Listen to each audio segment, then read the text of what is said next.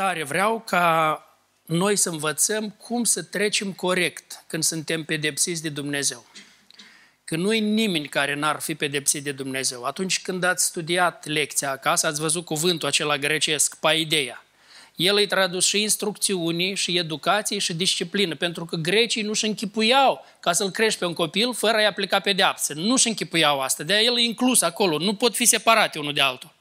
Deci dacă îl crești pe un copil, îl instruiești bine, îi dai o educație bună, asta nu mai decât presupune pedeapsa, inclusiv pedeapsa fizică presupunea.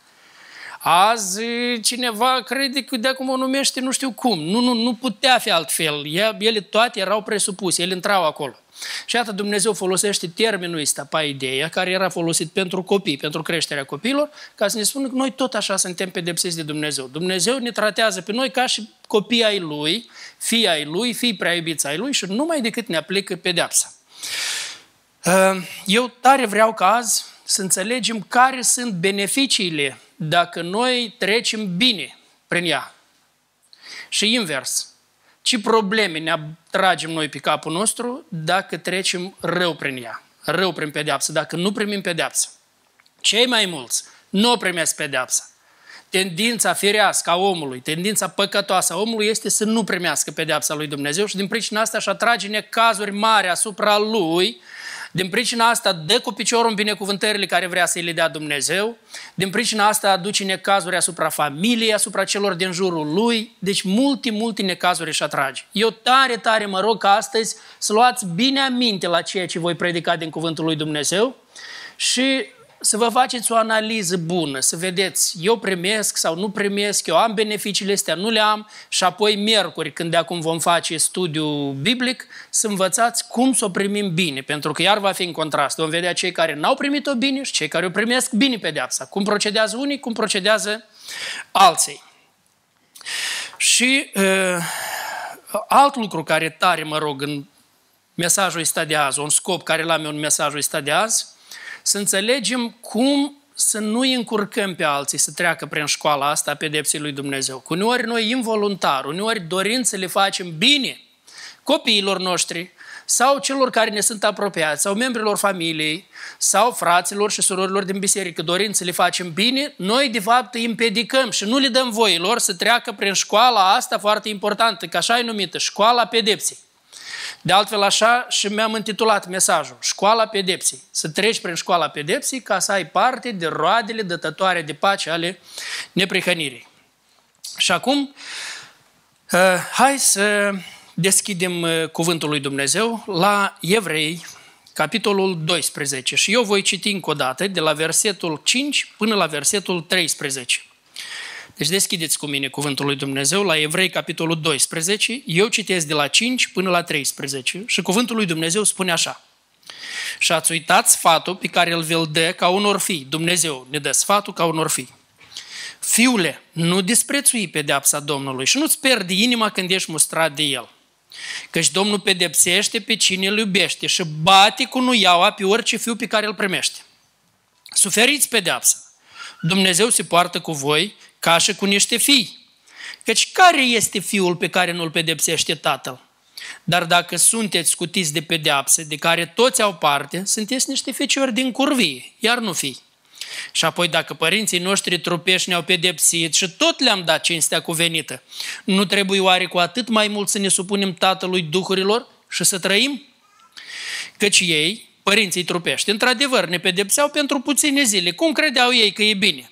Dar Dumnezeu ne pedepsește pentru binele nostru ca să ne facă părtași sfințeniei Lui. Este adevărat că orice pedeapsă, deocamdată, pare o pricină de întristare și nu de bucurie. Dar mai pe urmă, aduce celor ce au trecut prin școala ei rodul dătător de pace al neprihănirii.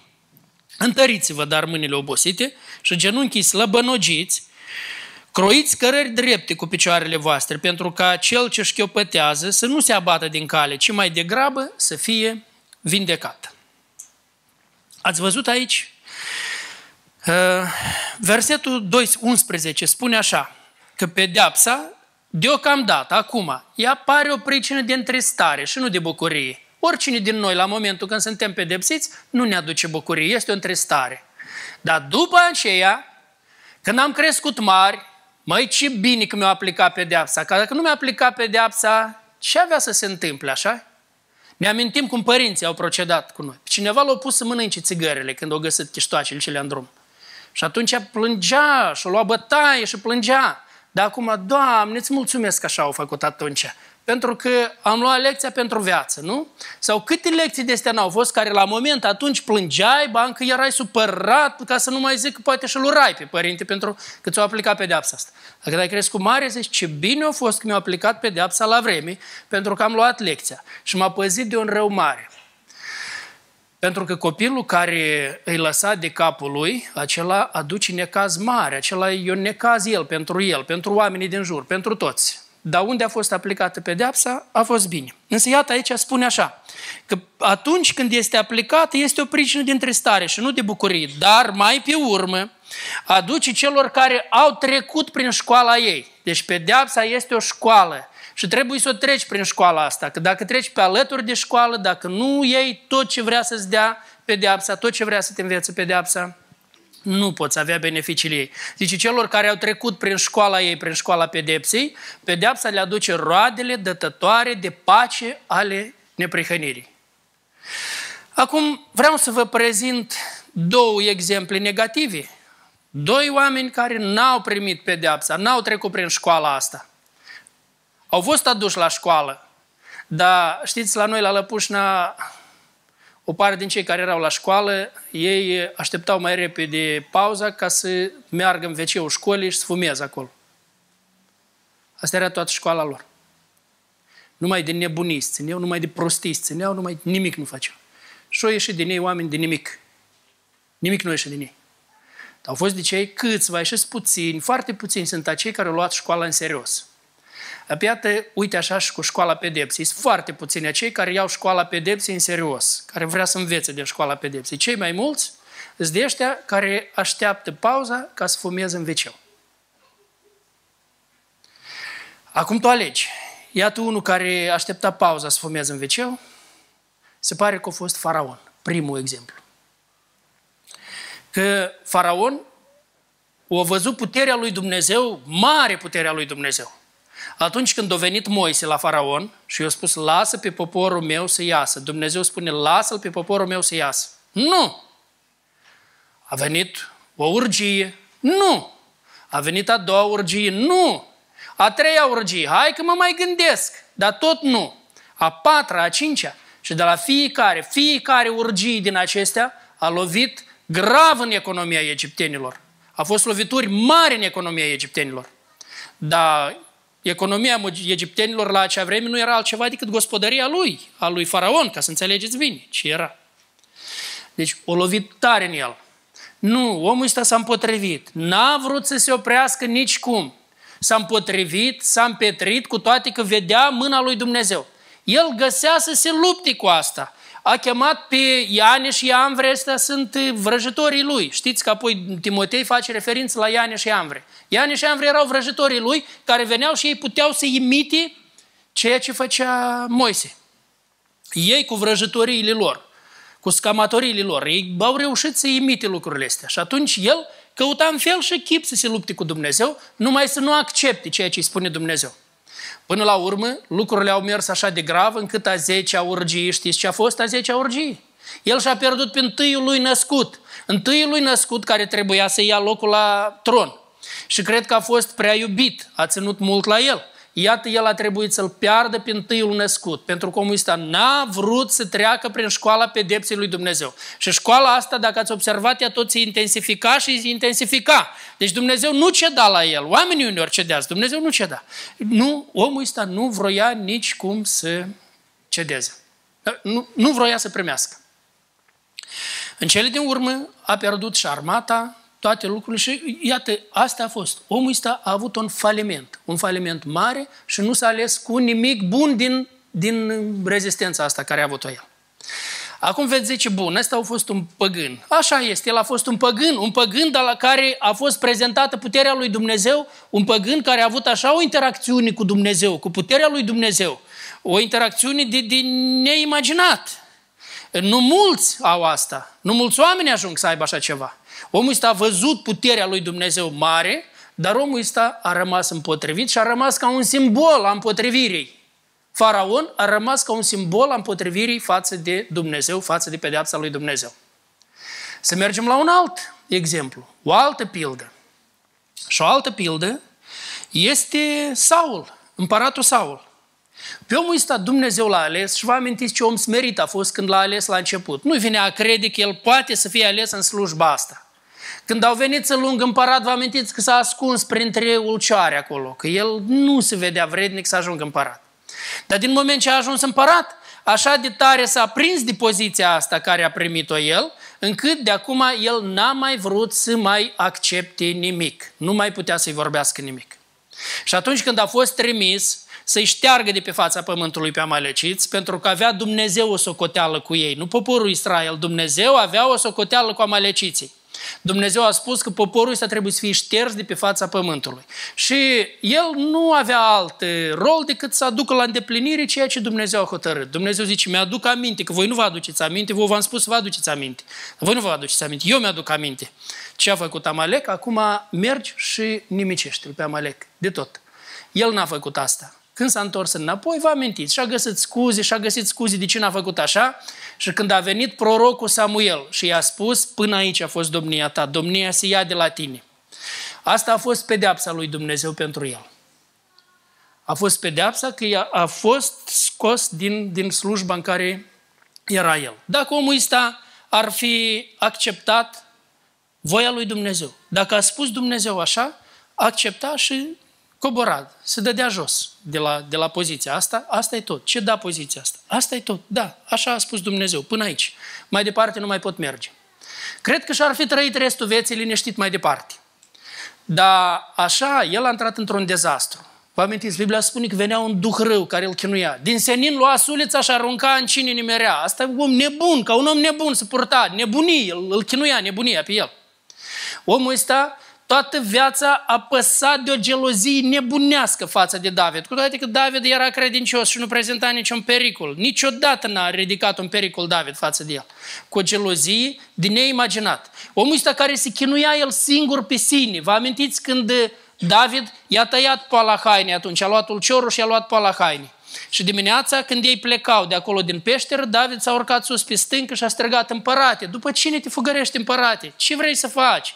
Eu zice, care sunt un câine mort, tu ce vrei tu să faci? De ce faci asta? Uite la mine, am poala, eu, noaptea aș fi putut să te omor. Și era alături unul care spunea, omoară la mu, omoară la mu. Dar n-a făcut asta David. Uite, uite am aici. Ah, Saul ăsta care era așa de chinuit, da, fiule David, zice, tu ești mai bun decât mine și în momentul acela recunoaște și parcă îți pare gata să pocăiești, gata, Saul va fi același. Nu, nu, nu ca să se îndepărteze câțiva kilometri de acolo și să se întoarcă înapoi iar aceeași stare.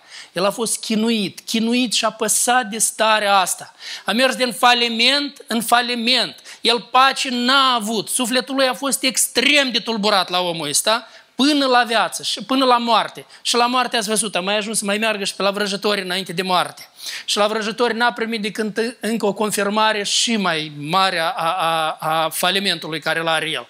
Și și-a sfârșit viața într-un total faliment. Și-a trăit viața pentru că n-a primit pedeapsa lui Dumnezeu, el și-a trăit viața într-o mare tulburare și faliment, lipsit de orice pace, și așa a murit, lipsit de orice pace. El a falimentat pentru că n-a primit pedeapsa. Haideți să privim și la două exemple bune. Un exemplu deja l-am menționat, David. David, David a făcut greșeli și a făcut greșeli grave, greșeli foarte grave. Păcatul este al lui cu Bat Sheba, care e foarte cunoscut, în lumea întreagă a ajuns să fie cunoscut.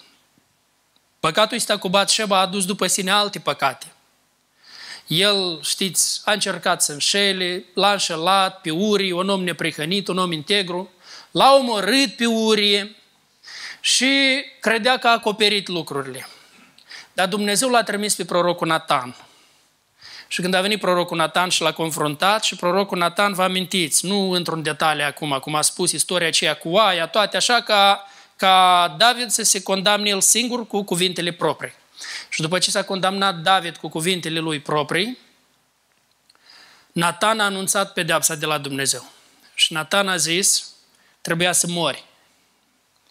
Dar tocmai pentru că recunoști și primești asta, zice, tu nu se va mai depărta niciodată sabia din casa ta. Asta înseamnă totdeauna va fi război, sânge în casa ta. Casa ta înseamnă familia ta. În familia ta tu ai adus sânge și război. Mai mult zice, soțiile tale, tu zici ai făcut lucrul ăsta nascuns cu Batșeba, dar nevestele tale vor fi necinstite în văzul întregului popor. Și a enumerat acolo Dumnezeu multe lucruri, pedepse care vor veni asupra lui. Omul ăsta însă, el n-a procedat cum a procedat Saul. El nu s-a apucat să-i rupă poala lui Nathan și să-i zică, nu, nu, nu, stai aici, binecuvântează-mă, nu poți, nu se poate întâmpla așa. Nu. Omul ăsta a zis, da, am păcătuit. Chiar omul care primește pedeapsa, primul lucru care îl face, el recunoaște, da, eu am păcătuit. Și el își cer iertare de la Dumnezeu. Și apoi după aceea o scris Psalmul 51. Când veți, duce, veți merge acasă să citiți Psalmul 51, să vedeți cum își varsă el sufletul acolo. Doamne, eu am păcătuit, am păcătuit numai înaintea Ta. Doamne, sunt distrus de ceea ce am făcut, spune. Doamne, Doamne, nu-mi lua bucuria mântuirii, nu-mi lua Duhul Tău de la mine. Auzi, nu spune, Doamne, anulează pedeapsa asta. Doamne, nu lua de la mine domnia, nu lua, nu-mi lua tronul, nu-mi lua asta. Nu, nu, nu, nu, nu tronul nu tronul, nu altceva. Nu-mi lua de la mine Duhul tău cel Sfânt, nu, nu-mi lua bucuria, dă-mi înapoi bucuria mântuirii. El vrea relații cu Dumnezeu, asta îl interesează cel mai mult. El e gata și dacă ar fi, ai impresia din ceea ce citești în psalmul ăsta 51, că dacă ar fi luat și tronul, asta era. Asta era. Dumnezeu a hotărât să nu ia. Nu ia tronul, că Dumnezeu a făcut un legământ și Dumnezeu nu calcă legământul și nu-și calcă făgăduințele. Dumnezeu i-a făcut lui o făgăduință că totdeauna, veșnic, va fi un urmaș al lui pe tron, pe tronul lui Israel. Și Dumnezeu și-a păstrat făgăduința asta. Dar uitați-vă cum a primit el, cum a primit omul ăsta David. Și vreau să vă atrag atenția la un moment. Ce a zis Dumnezeu s-a întâmplat. Au venit necazuri mari, a intrat sabia în familia lui și n-a mai ieșit până la sfârșitul vieții. Amnon a violat-o pe fica lui pe Tamar. Amnon, un fiu al lui, a violat-o pe incest în casa lui, groaznic. Incestul a venit în casa lui. După ce a fost incestul ăsta, Absalom l-a omorât pe Amnon. Absalom a fugit. Absalom s-a întors, Absalom a ridicat o mare răscoală împotriva tatălui său. Absalom a ridicat un război civil în țară. Deci necazuri mari și multe necazuri. Dar să vedeți în mijlocul la toate necazurile astea, cum a fost mâna lui Dumnezeu peste David și cum în mijlocul la toate necazurile astea Dumnezeu i-a trimis mângâiere. Dumnezeu i-a trimis niște oameni credincioși care l-au ajutat, care au stat alături de el. Dumnezeu l-a protejat, Dumnezeu l-a păzit. În cele din urmă, omul ăsta a murit liniștit în patul lui. Omul ăsta a rămas ceva după el, a rămas bine în mijlocul la toate tulburările astea pe care el și le-a creat, totuși el a putut să găsească pace, a putut să găsească niște roade, neprih- roade dătătoare de pace ale neprihănirii. Și cel mai important, că el a fost iertat de Dumnezeu. Chiar atunci Natane a spus, Domnul te iartă, dar consecințele rămân. Consecințele trebuie să le, să le duci, nu se poate altfel. Consecințele vor fi duse. El a primit iertare, el a fost socotit neprihănit și omul ăsta a avut pace în mijlocul necazurilor. Știu că asta e greu de înțeles, dar în mijlocul la toate tulburările astea, el a avut pacea care n-a avut-o Saul. El nu și-a ieșit din minți ca Saul. El a putut să trăiască smerit. E adevărat, după cazul ăsta nu-l mai vedem pe David așa cum era altă dată. Altă dată plin de zel, ca un tânăr înflăcărat, care nu-i pătat cu nimic și mergea bine, plin de zel. Nu-l mai vedem așa pe David, nu-l vedem atât de hotărât cum era altă dată. Nu-l mai vedem așa, că este apăsare peste el. Totuși, el avea pace omul ăsta, pentru că el a primit pedeapsa lui Dumnezeu, a primit-o, a dus-o, niciodată nu s-a răzvrătit împotriva lui Dumnezeu. Astea sunt consecințele, consecințele trebuie duse toată viața, toată viața le-a dus consecințele astea. Un alt exemplu de om care a primit pedeapsa lui Dumnezeu este Pavel. Vă zice, Pavel, dar ce a făcut Pavel? Ce a făcut Pavel ca să primească pedeapsa lui Dumnezeu? Iată Pavel la 2 Corinteni, capitolul 12, el spune așa, el vorbește la persoana a treia. Zice, știu un om, dar omul este el, el vorbește despre sine. știu un om, zice, cu care aș putea să mă laud, dar nu îndrăznesc, zice. Și iată, omul ăsta a fost răpit până la al treilea cer și zice, omul ăsta a văzut lucruri și a auzit lucruri, a auzit cuvinte care nu pot fi vorbite, zice. Cu așa un om eu aș putea să mă laud. Dar, pe urmă, zice, m-am întors înapoi. Și iată la versetul 7, pornind de la versetul 7, el spune așa. Și ca să nu mă umflu de mândrie pentru experiențele astea duhovnicești mistice, apropo, astea au fost niște experiențe mistice, tainice, care numai el le-a avut. Și el spune, ca să nu mă umflu de mândrie din pricina experiențelor acestea mistice pe care le-am avut, din pricina strălucirii acestor descoperiri pe care le-am avut, mi-a fost pus un țepuș în carne, un sol al satanei, ca să mă pălmuiască și să mă împiedice să mă îngânf. Oamenii care cercetează Scriptura, ei se împart cu părerea ce-o fi solul ăsta satanic. El folosește o figură de stil. El folosește o figură de stil, cred că copiii de azi nu mai știu ce e asta, dar noi cei care am crescut la țară, știți că noi îmblam cu picioarele goale toată vara și uneori intra câte un spin și nu-l găseam unde. Și el foarte tare te incomoda. Vă amintiți, spinul acela te incomoda, te incomoda, dar nu-l putem găsi și apoi seara zădeam și-l căutam. Nu-l găseam. Unde e spinul acela? El nu, nu-ți dă voie să mergi. Este un căpețel de spin, nu-ți dă voie să mergi, dar și el totdeauna te necăjește, te necăjește. Și uneori trecea vara și nu-l găseai. Nu? Nu-l găseai, trebuia să mergi așa sau cumva, nu-l găseai până, până unde era el să-l scoți de acolo. Iată, Pavel la asta se referă și el zice un țăpuș în carne. Nu merit, uite așa, un țăpuș care pe mine totdeauna mă incomodează, zice. Și n-al pot scoate țăpușul ăsta. El este acolo. Ce-o fi el, vă zic, cercetătorii Bibliei, ei se împartă în păreri. Unii zic că o fi fost o boală fizică pe care o avea el și el a înțeles că boala asta fizică i-a dat-o Dumnezeu. Un fel de mustrare, că așa zice aici, ca să nu mă îngânf. Cu alte cuvinte, Dumnezeu aici parcă ar anticipa ceva ca să nu se întâmple. Pentru ca să nu se întâmple, să nu se îngânfe, Dumnezeu anticipează și îi dă lui o pedeapsă pentru a anticipa ceva anticipa un lucru rău care poate să-i se întâmple lui. Ă, alții cred că este vorba despre un om careva care îi făcea necazuri mari.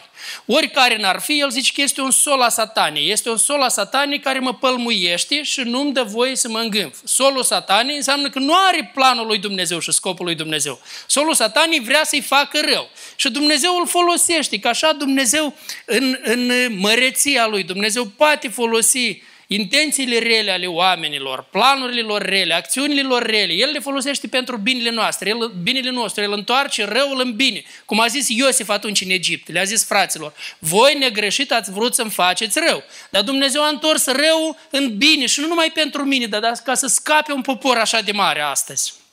Hei, uite așa Dumnezeu aici face. Ascultați ce a făcut Pavel, cum a procedat Pavel. Și aici învățăm cum primesc lucrurile astea. Deci de trei ori am rugat pe Domnul să mi-l ia. Pavel, care când e vorba de alții, se roagă zi și noapte. Ați văzut cum scrie la fiecare epistolă? În fiecare epistolă aproape, capitolul 1, el zice, mă rog pentru voi zi și noapte, pe nume, vă pomenesc, cer, necontenit, totdeauna, cer, mă rog pentru voi, nu se oprește. Aici, cu privire la solul ăsta, zice, am cerut de trei ori, spinul ăsta ca să mi-l scoată Dumnezeu, am cerut de trei ori ca să mi-l ia. Dar, zice, am primit răspuns, Dumnezeu mi-a zis, harul meu ți este de ajuns, căci puterea mea în slăbiciune este făcută de săvârșită. Deci, mă voi lăuda mult mai bucuros cu slăbiciunile mele, pentru ca puterea lui Hristos să rămână în mine. De aceea, simt plăcere în slăbiciuni. Care slăbiciunile astea? Tocmai aia prin ce trece el. Situația asta foarte incomodă, disconfortul ăsta continuu care îl are el. Deci oricineva, oriceva, ori o boală, ori un om rău, îi creează un disconfort continuu. Și el zice, eu simt plăcere în disconfortul ăsta continuu, zice, simt plăcere în slăbiciuni, în defăimări. Ei, om, asta e defăimări, da? Defăimări, în nevoi, în prigoniri, în strâmtorări, pentru Hristos. Căci când sunt slab, atunci sunt tare. Sublineați cuvântul acolo, simt plăcere, pace. Așa merg împreună, plăcere cu pace. Când ai pace, ai și plăcere. Așa dacă ai plăcere, ai și pace. Ele merg împreună.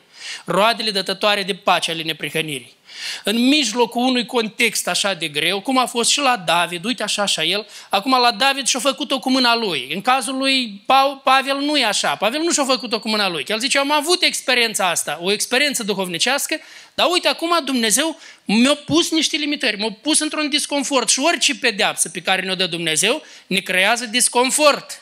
Nu ne place, nu-i bine. Dar uite în mijlocul la disconfortul ăsta, pentru că el a acceptat lucrul ăsta, l-a înțeles bine, nici măcar nu se mai roagă să îl ia Dumnezeu, l-a primit și el găsește plăcere în asta, pentru că el știe că așa harul lui Dumnezeu se manifeste prin el. Știți că avem trei nepoți. Sofia, care este aici, care a venit aici în față, și avem doi nepoței de la Tica, fica noastră Tica și Serghei. Ei sunt în Ucraina. Barnaba îl cheamă pe cel mai mare și Pavel pe cel mai mic. Barnaba și Pavel. Vă zic, Tica i-au pus împreună, nu se mai despartă, știi, de acum trebuie să fie împreună. Tica și Serghei.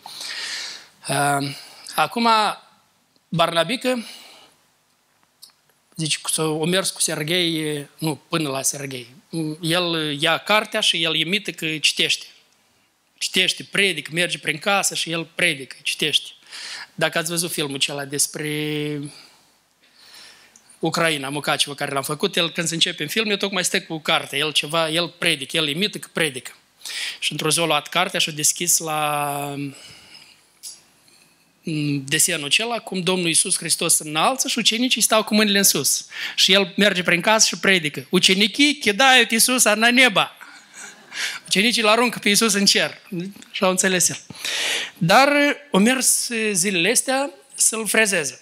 Și s-a dus Serghei cu el să-l frezeze.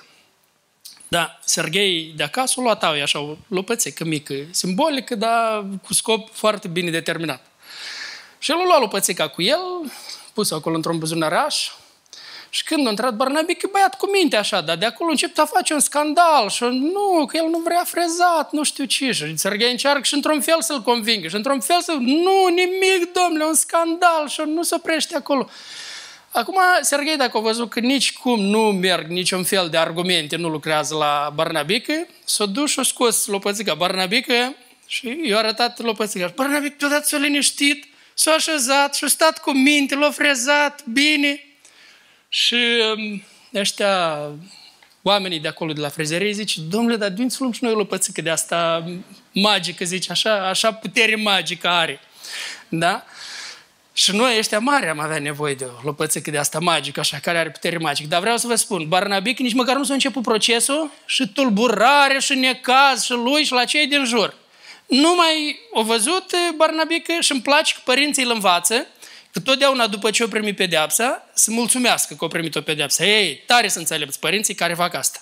Când au aplicat pedeapsa și nu se ceartă părinții între ei, așa ca copilul să înțeleagă, a, și începe a manipula și își joacă copilul cum vrea el. Nu, nu, nu. Părinții sunt înțelepți și când unul aplică pedeapsa, celălalt stă în pace și în liniște. Chiar dacă ceva nu îi place, ceva crede că nu a fost corect, spune pe urmă, după ce s-a rezolvat. Da? Dacă celălalt pe urmă rezolvă, nu așa. Că apoi după aia încep copiii să joace ei, să manipuleze și ei manipulează așa de bine și nu face alta decât ca și părinte îi subminezi autoritatea celuilalt. Și atunci să nu te miri, că nu-l ascultă nici pe cela, nici pe tine, nici pe nimeni nu ascultă. Nu, trebuie copilul învățat să asculte. Dar înțelepți sunt părinții care îl învață pe copil să mulțumească. Totdeauna după ce a fost aplicată pedeapsa, să mulțumească pentru că au fost bine, au fost pentru binele lui, i s-a făcut un bine. Uh, haideți încă câteva lucruri să mai spunem. Iată, vedeți că uneori Dumnezeu administrează pedeapsa prin oameni. Iată, am vorbit acum. Aici ne-a spus despre oameni prin care este administrată pedeapsa. În copilărie, pedeapsa ne este administrată prin, pări- prin părinți. Și este o datorie a părinților să administreze și pedeapsa. Asta este o datorie. Ați văzut aici, Scriptura întreabă și care este tatăl care nu-și pedepsește fiul? O întrebare retorică. Care e răspunsul la întrebarea asta retorică? Există așa ceva? Să accepte așa ceva? Că există un ta, este un tată normal care nu-și pedepsește fiii? A poate fi așa ceva? Acolo în textul biblic spune. Nu, nu poate fi așa ceva. Un tată care își iubește fiii, care își iubește copiii, fiii, fiicile, un tată numai decât va aplica pedeapsa. Un părinte va aplica pedeapsa pentru binele lor. Este adevărat că acum în unele țări se fac legi așa încât vor să-i forțeze pe părinți să-și trateze copiii de parcă ar fi din curvie. Să nu le mai aplice pedepse. Este adevărat și trebuie mult înțelepciune părinților ca să găsească cu legislații de astea, cu așa, să găsească cum ei procedează, cum aplică pedepsele. Ne mai vorbim despre profesori care s-au trezit într-o situație în care ei sunt ținta tuturor batjocurilor. Ținta tuturor batjocurilor și ei nu au nicio pârghie de a aplica pedepse, nimic. Ei parcă sunt puși acolo să-și bată joc cineva de ei. De aia nu te miri că nu mai vor nimeni să mai meargă, să mai fie profesori în școală, pentru că nimeni nu vrea să intre în rol de țintă pentru batjocuri. În rol de, cum, Da, ca la, ca la sport, la noi, știți, sacul acela de... Nu, nu, nu vrea nimeni să intre în... Nu, nu vrea nimeni să intre în rolul ăsta. Așa că uh, alții care sunt și trebuie să, accept, să aplice pedeapsa sunt uh, păstorii. Noi păstorii tot trebuie să aplicăm, pe, să aplicăm pedepsele lui Dumnezeu, să aplicăm disciplina în biserică. Și iată, de exemplu, unii încearcă să fie buni, tot așa cum unii părinți încearcă să fie buni, să nu aplice pedeapsa, crezând că dacă ei nu aplică pedeapsa, băi, încă și se mai laudă cu asta, că ei niciodată n-au aplicat pedeapsa. Uite cât sunt ei de buni. Nu, nu, nu. Dacă în rolul în care ești tu trebuie să aplici pedeapsa și tu nu aplici pedeapsa, tu nu ești bun și tu nu faci bine, tu faci rău, faci rău pentru că nu-i dai voie omului, îl împedici pe om să treacă printr-o școală importantă prin care trebuie să treacă. Un copil trebuie să treacă prin școala asta, un om care o greșit trebuie să treacă prin școala asta a pedepsei, ca să poată apoi ajunge și culege roadele astea dătătoare de pace ale neprihănirii. Dacă alegi, am văzut, sunt unii creștini care ei aleg să meargă acolo unde nu prea se aplică disciplina. Chiar în ultima vreme s-a mulțit numărul bisericilor unde nu se mai aplică disciplina. Nu se mai urmărește și nu se aplică disciplina. Și cu cât va trece vremea, cu atât mai multe biserici vor fi unde nu se mai aplică disciplina la cei care păcătuiesc, la cei care... Și atunci, unii preferă să meargă acolo unde, se aplică, unde nu se aplică disciplina, pentru că ei pot să facă ce vor ei. Nu mai vor ei să fie acolo unde e așa de strict, zic ei, unde li se aplică disciplina, unde dacă ai păcătuit, ești tras la socoteală, cum trebuie să fii în trupul lui Hristos, așa trebuie să fii. Ei, nu vă înșelați cu asta, pentru că dacă cumva ești de cel care cauți un loc unde nu se aplică disciplina, de fapt tu singur vrei în loc să mergi la școală, cum ți-am spus că la Lăpușna erau cabinete unde se învăța lecții, se învăța să făcea școală și se făcea școală bine și de acolo au ieșit mulți oameni care au făcut școală bine, dar mai era și un viceu în vale, acolo de unde totdeauna ieșea fum. Se duceau și fumau acolo. Atunci tu ce alegi? Alegi să treci printr-o școală unde bine, vei ieși bine, ieși, să culegi roadele astea dătătoare de pace ale neprihănirii sau vrei să alegi așa ca să, să nu fie nimic și viața ta să fie numai o imitare de credință, dar de fapt este o înșelare, nu-i nimic mai mult. Uh, și am mai observat ceva, că cei care n-au vrut să treacă atunci când le-a fost aplicată disciplina, au plecat cu supărare, cu supărare mare, cu amărăciune, au rămas până în ziua de azi și n-au mai putut merge nicăieri. Sunt cuprinși de o amărăciune că nu mai pot merge nicăieri, nu pot face niciun pas în credință, nu pot nici cum merge, sunt lipsiți de bucuria care ar putea să o aibă. Am văzut oameni care au primit pedeapsa, au trecut prin școala ei, școala aceea le-a adus o creștere frumoasă, acum slujesc pe Dumnezeu frumos și alții care n-au vrut să treacă prin școala asta s-au umplut de amărăciune. Iată, de aceea Dumnezeu să ne ajute pe toți să luăm lecțiile necesare. Și, apropo, mâine, mâine seară va ieși pe canalul Moldova Creștină un video a, nu mâine. Da, mâine, marți seara, marți seara va ieși, mâine seara va ieși mesajul ăsta. Dar marți seara va ieși un mesaj în care va fi despre aceea porunci privitoare la felul cum trebuie să ne disciplinăm copiii. Vreau tare toți părinții să ascultați bine învățătura din Cuvântul lui Dumnezeu și nu vă potriviți chipului veacului de acum. Că chipul veacului ăsta de acum vă învață lucruri total contrare Sfintelor Scripturi. Și lucruri care nu le va face bine copiilor, le va face rău și lor și vouă. Luați seama bine la învățătura pe care o dă Cuvântul lui Dumnezeu.